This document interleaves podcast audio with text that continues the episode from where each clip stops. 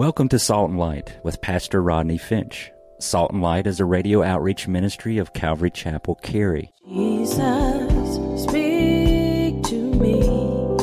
Open your word and reveal your heart to me. Salt and Light is a series of verse-by-verse studies through the Bible, focusing on its practical application to our everyday lives. Salt and Light is recorded live at Calvary Chapel, Cary in Apex, North Carolina. Stay tuned. At the end of the program, we will give you information on how to contact us, so be sure to have a pen and paper ready. Today, Pastor Rodney will be teaching from the book of Judges, chapter seventeen and eighteen. So grab your Bibles and follow along. Now with today's teaching, here's Pastor Rodney. When your family's sick or there's cancer or death or whatever, I tell you what, try getting your telepastor on the phone and say, would you pray for me, please? Would you pray for me? It's not going to happen. And so Micah's doing the same thing, designing his own faith, designing his own religion. Notice in chapter eighteen, beginning in verse one, if you're with me, say amen. In those days, there was no king in Israel. And in those days, the tribe of the Danites was seeking an inheritance for itself to dwell in. For until that day, their inheritance among the tribes of Israel had not fallen to them. So the children of Dan sent five men of their family from their territory, men of valor from Zorah and Eshtaol, which is where Samson's from, by the way, to spy out the land and search it. And they said to them, go and search the land. And so they went to the mountains of Ephraim, to the house of Micah, and they lodged there. And while they were at the house of Micah, they recognized the voice, or possibly the accent, or possibly even knew this guy from a previous acquaintance, but they recognized the voice of the young Levite. They turned aside and said to him, who brought you here? What are you doing in this place? What do you have here? And he said to them, thus and so Micah did for me. He's hired me, and I have become his priest. And so they said to him, please inquire of God that we may know whether the journey on which we will go will be prosperous. And notice what the priest said in verse six. He said to them, go in peace. The presence of the Lord be with you on your way. Now, stop right there. Give me your attention. It sounds like the tribe of Dan had not received an inheritance when they came into the promised land, but that's not true at all. You might remember in our study, you might take a look at it later in Joshua chapter nineteen, when the children of Israel came into the promised land. Dan received a portion of that land that was squeezed between Ephraim in the north, Benjamin to the east, Judah to the south, and the Mediterranean Sea to the west. And so Dan was in the southern part, but they moved north. Why? Because Dan couldn't drive out the Amorites who were in their land. These Amorites, they were tough, and they got tired of the warfare, and they gave up, and Dan moved north. In other words, they were trying to avoid the conflict to enjoy the comfort. We talked about that in Joshua chapter nineteen. And when they couldn't conquer their own land, they sent five warriors to the land that would be easy to conquer. And they came to the mountains of Ephraim, to the house of Micah. And while they were at the house of Micah, they recognized this Levite, and they said, hey, what are you doing here? And he said, Micah gave me a job. I'm the new priest. And they said, really? And he said, okay, then ask God, will our way be prosperous as we go out to find land? And he said, probably in a real high priestly voice, go in peace, my children, e pluribus unum, and giving them the cross sign and the, the whole nine. And oh, yeah, go in peace, my children. God will be with you. Now, listen at this. This is, this guy is a hireling. And this guy is telling them what they want to hear. The truth of it is, God is not with them, because God gave them the land where? Down south. And they were afraid of the Amorites. And so God didn't move them up north to the area of Laish, which we'll talk about in just a second. They moved on their own, not God. And he's just telling them what they want to hear. You see, these kinds of prophets only prophesy good things because they're a hireling and they're not prophets of God. That's why they only prophesy good things. You know, I was thinking about, you know, these guys are like fortune cookies. Have you ever opened a fortune cookie and it didn't tell you anything good? They all tell you something good. You open a fortune cookie and it says, today you will meet someone special in your life. It's a fortune cookie. You know, they never tell you bad things. I mean, you know, it, what, what if you open a fortune cookie and it said, you know, today you will meet a stalker who will have you, you know, stalking your life, and you'll have to get a restraining order against them because she won't leave you alone. They should come up with unfortunate cookies. As these prophets, they're, they're like fortune cookies. They always tell you what you want to hear.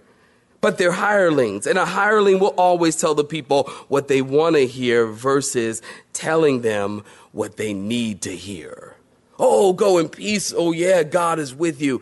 God is not with them, and they should not go in peace. Notice in verse seven, so the five men departed and went to Laish. And they saw the people who were there and how they dwelt safely in the manner of the Sidonians, quiet and secure. There were no rulers in the land who might put them to shame for anything. They were far from the Sidonians, and they had no ties with anyone. In other words, they had no military might, no physical strength. I mean, they were just a quiet people. And then the spies came back in verse eight to their brethren at Zorah and Eshtaol. And their brethren said to them, what is your report? And so they said, arise, let us go up against them, for we have seen the land, and indeed it is very good. Would you do nothing? Do not hesitate to go and enter to possess the land. And when you go, in verse ten, you will come to a secure people and a large land, for God has given it into your hands, a place where there is no lack of anything that is on the earth. This place, this area, notice that this area is a beautiful, beautiful area. This is the area of Laish.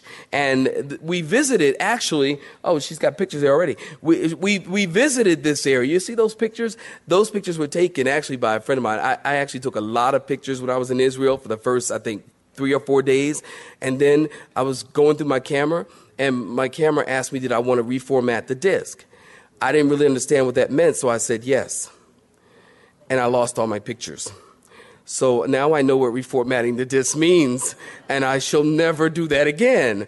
So, but these pictures, uh, a friend took these pictures, and, and this area is absolutely gorgeous. It's a beautiful area today. This picture, again, is one of the pictures that we have taken, is in the area of Tel Dan, and it's one of the three headwaters of the Jordan River. You got, I think you might have another picture there. I mean, look at that. We were walking through these areas and crossing through this very area that we're reading about right now in Laish. Right out of the ground, there's these torrents of bubbling water that, that rush out, and it's these beautiful large trees and vines and, and little paths and streams, and it is an awesome, awesome place in this area of Laish.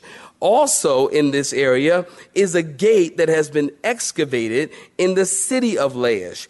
And this gate comes from, it's, it's actually a gated picture. There it is right there. This gate comes from Abraham's time. Isn't this fascinating? This gate comes from Abraham's time, where Abraham visited the area of Lachish when the five kings of the north captured Lot. You might remember that story.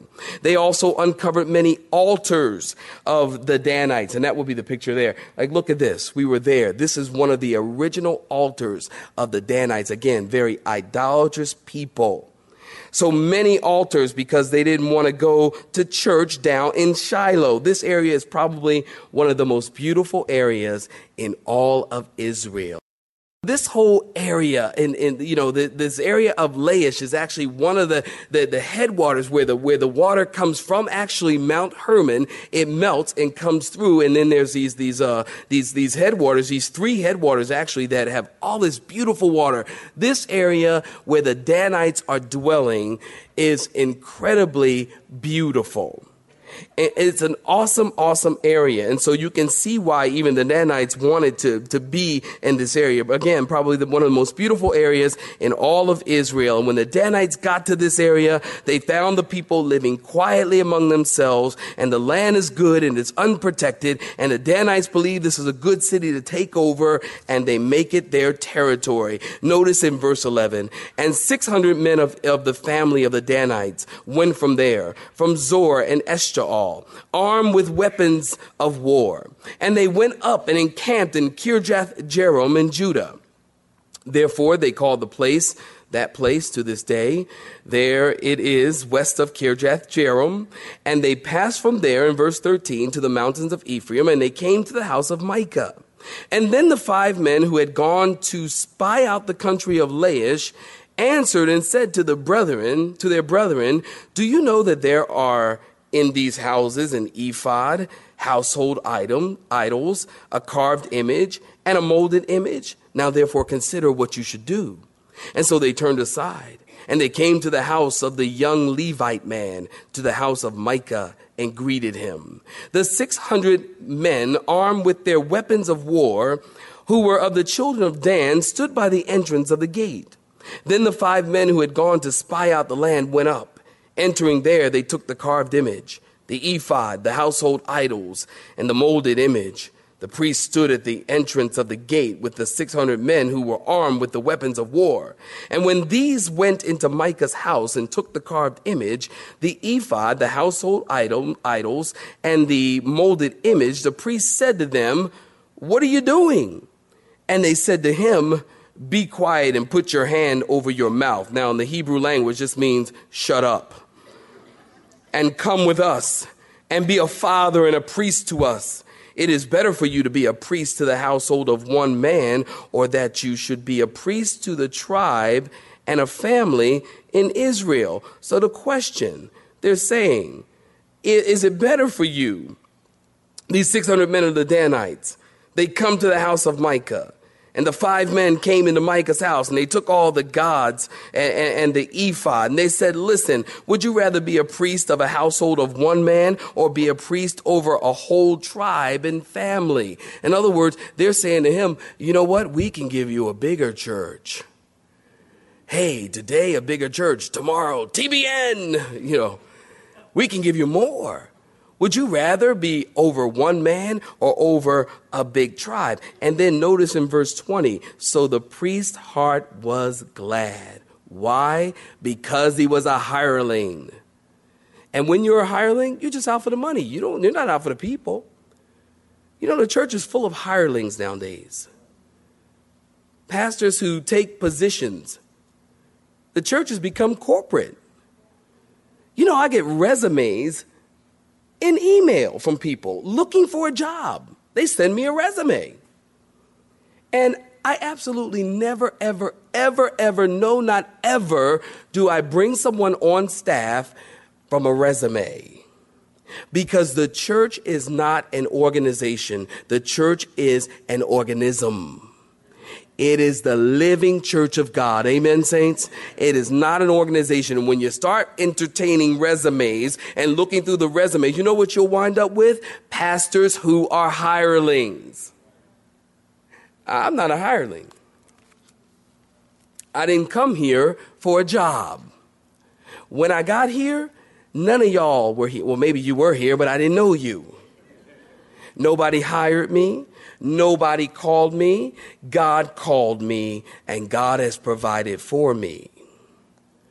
And I'm glad about that, because I'm free to do the work of the ministry without that whole attachment of the money deal and the corporate deal. Because you know what happens? Hey, if you're a hireling, the next job comes along, they're paying you a little more money. Guess what? You're gone. So churches have pastors that turn over the church, you know, two and three years. They're taking another job somewhere and taking another job somewhere and taking another job somewhere because they're a hireling. It's a job. And you can't offer me a bigger church.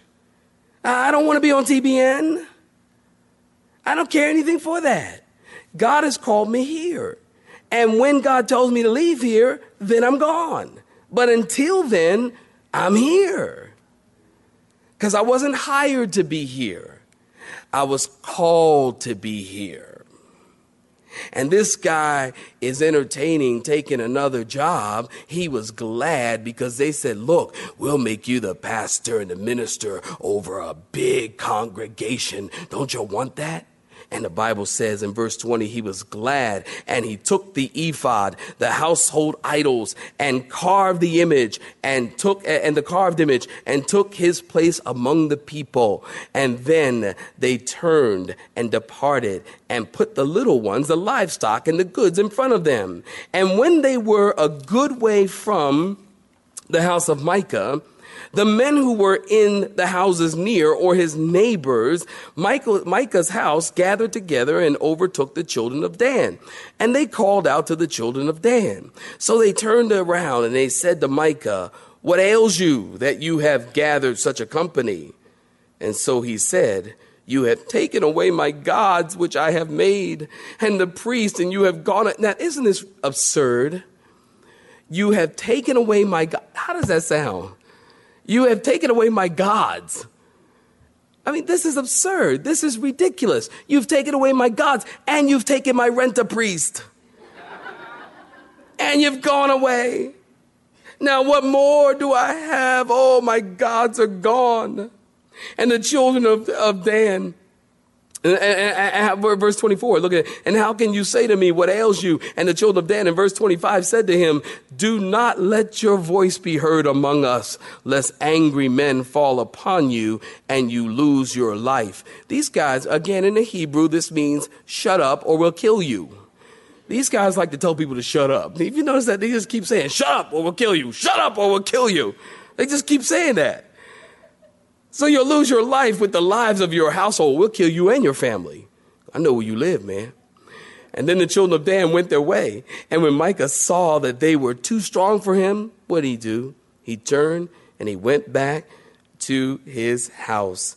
So the priest packs everything up, heads out with them. Micah began to follow them and said, hey, you've taken away my gods and, and, and you've taken away my priests. And when Micah realized he couldn't do anything, he couldn't come to the defense of his gods, he went home. Again, here's the weakness of backyard religion. There is no strength in it, and God is not behind it. Your religion has no power to rescue you. You must rescue it, which is ridiculous. If you serve a God that you must rescue, then why aren't you God? This is ridiculous. You see, you'll always be defending your religion. Christians, we don't defend our God. We don't defend the gospel. We preach the gospel and teach what the Bible says about God. There is a difference. You know, it was C H Spurgeon, and I love this. Someone once asked him, how do you defend the Bible, sir? And Spurgeon said, well, let me ask you a question. How do you defend a lion? He said, you open the cage and let him out. And I like that. You see, you just loose him. You don't have to defend him. And we don't have to defend God. We tell people what the Bible says. You see, your own religion is powerless. And you don't want a religion that you have to defend. You want a relationship with God who defends you. Amen, saints? You see, it is God who's got your back. God's got your back. And so you want a relationship with God, not a religion. What's the difference? Religion is that which you do to please God. Relationship says, God, I understand what you have done for me. Father, I respond to that in faith and in trust and in giving my heart to you. And I enter a relationship with God. There is a difference. You're not trying to please God. You understand that God's already done it all. Now you respond to the love that he's already given. This is the difference between Christianity and every other world religion. Every other world religion says you please God, and perhaps God will love you. Perhaps you will reach nirvana. Perhaps you will enter into some relationship with God. Christianity says God has done it all. Now you simply respond to that. That is the difference between a relationship and religion. You see? So you don't want a relationship with a God that is powerless. You want a relationship with a God who is powerful, a God who has your back. And then notice in closing, in verse twenty-seven through thirty-one, so they took the things Micah had made and the priests who had belonged to him and went to Laish, to a people quiet and secure, and they struck them with the edge of the sword and burned the city with fire. And there was no deliverer because it was far from Sidon, which is actually the area of Lebanon, by the way.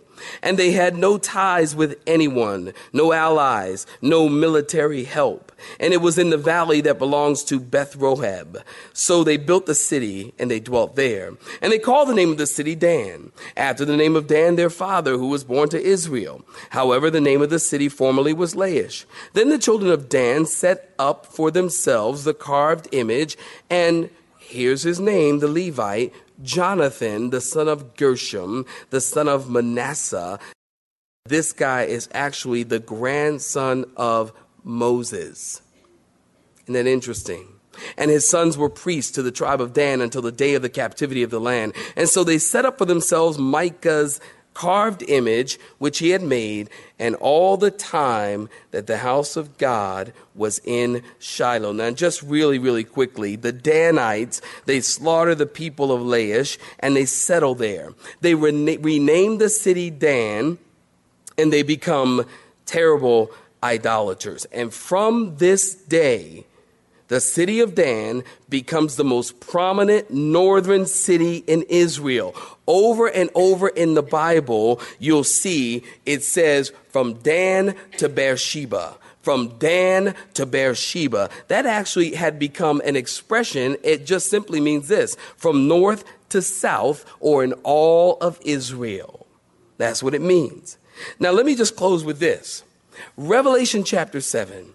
Read this in your own time. I wanted to look at it, but we don't have time. Revelation chapter seven, we have the twelve tribes of Israel, the Jews. And these Jews are sealed during the seventy weeks of Daniel, or during the Great Tribulation period, also known as the time of Jacob's trouble. They are sealed, one hundred forty-four thousand of them. And when you go down the list of the tribes there in Revelation chapter seven, you will see that there is a tribe, M I A, missing in action. Who would that be? It's the tribe of Dan. You guessed it. And it's replaced, Dan is replaced by the tribe of Manasseh. Why? Because right here in Judges chapter eighteen, because they were worshiping the God of this world, and instead of worshiping the God who created this world, they decided to worship and serve God their way. And as a matter of fact, many Jewish scholars today believe that the Antichrist, or the false Christ, is going to come from the tribe of Dan. You see that? So that tells us that God won't accept any backyard religion. God won't accept any designer faith. You got to come to God the same way that God has ordained for us to come to him from the scriptures. Now, here's the good news. That was the bad news. Here's the good news. I told you you need to write, write a lot of scriptures. Ezekiel chapter forty-eight, verse one, two, and three, you will see an amazing display of the grace of God, because when the Lord comes back to establish his kingdom, the first tribe to get land is, guess who? Dan. That's amazing. So we see God's grace. Even though these people were idolatrous, even though these people rejected God, even though these people had their designer faith and their backyard religion and sought to come to God on their own terms, God still yet shows mercy. God pours out mercy. And when he comes back and establishes his kingdom, he's going to give these Christ-rejecting, idolatrous people land. It tells us that we serve a mighty, awesome God. Amen, saints? A God whose grace is beyond your and my comprehension. His forgiveness, his love, his acceptance, his grace and mercy and long suffering on his people is new every morning. It's incomprehensible how much God loves you. Incomprehensible how much grace that he pours out. Grace upon grace upon grace upon grace. And even in the next chapter, nineteen, twenty, and twenty-one should be rated R for extreme, and, and I can't underscore that enough, extreme and graphic, and might I add, perverse content. And yet God, but God. Somebody did a sermon on that one time. Two words, but God. Grace upon grace upon grace upon grace. You have been listening to Salt and Light, a radio outreach ministry of Pastor Rodney Finch and Calvary Chapel, Cary, located in Apex, North Carolina. Join Pastor Rodney Monday through Friday at this same time. For information regarding service times, you can contact us at one eight hundred, two nine three, zero nine two three. That's one eight hundred, two nine three, zero nine two three. You may listen to today's broadcast in its entirety by visiting the media library on our website at c c cary dot org.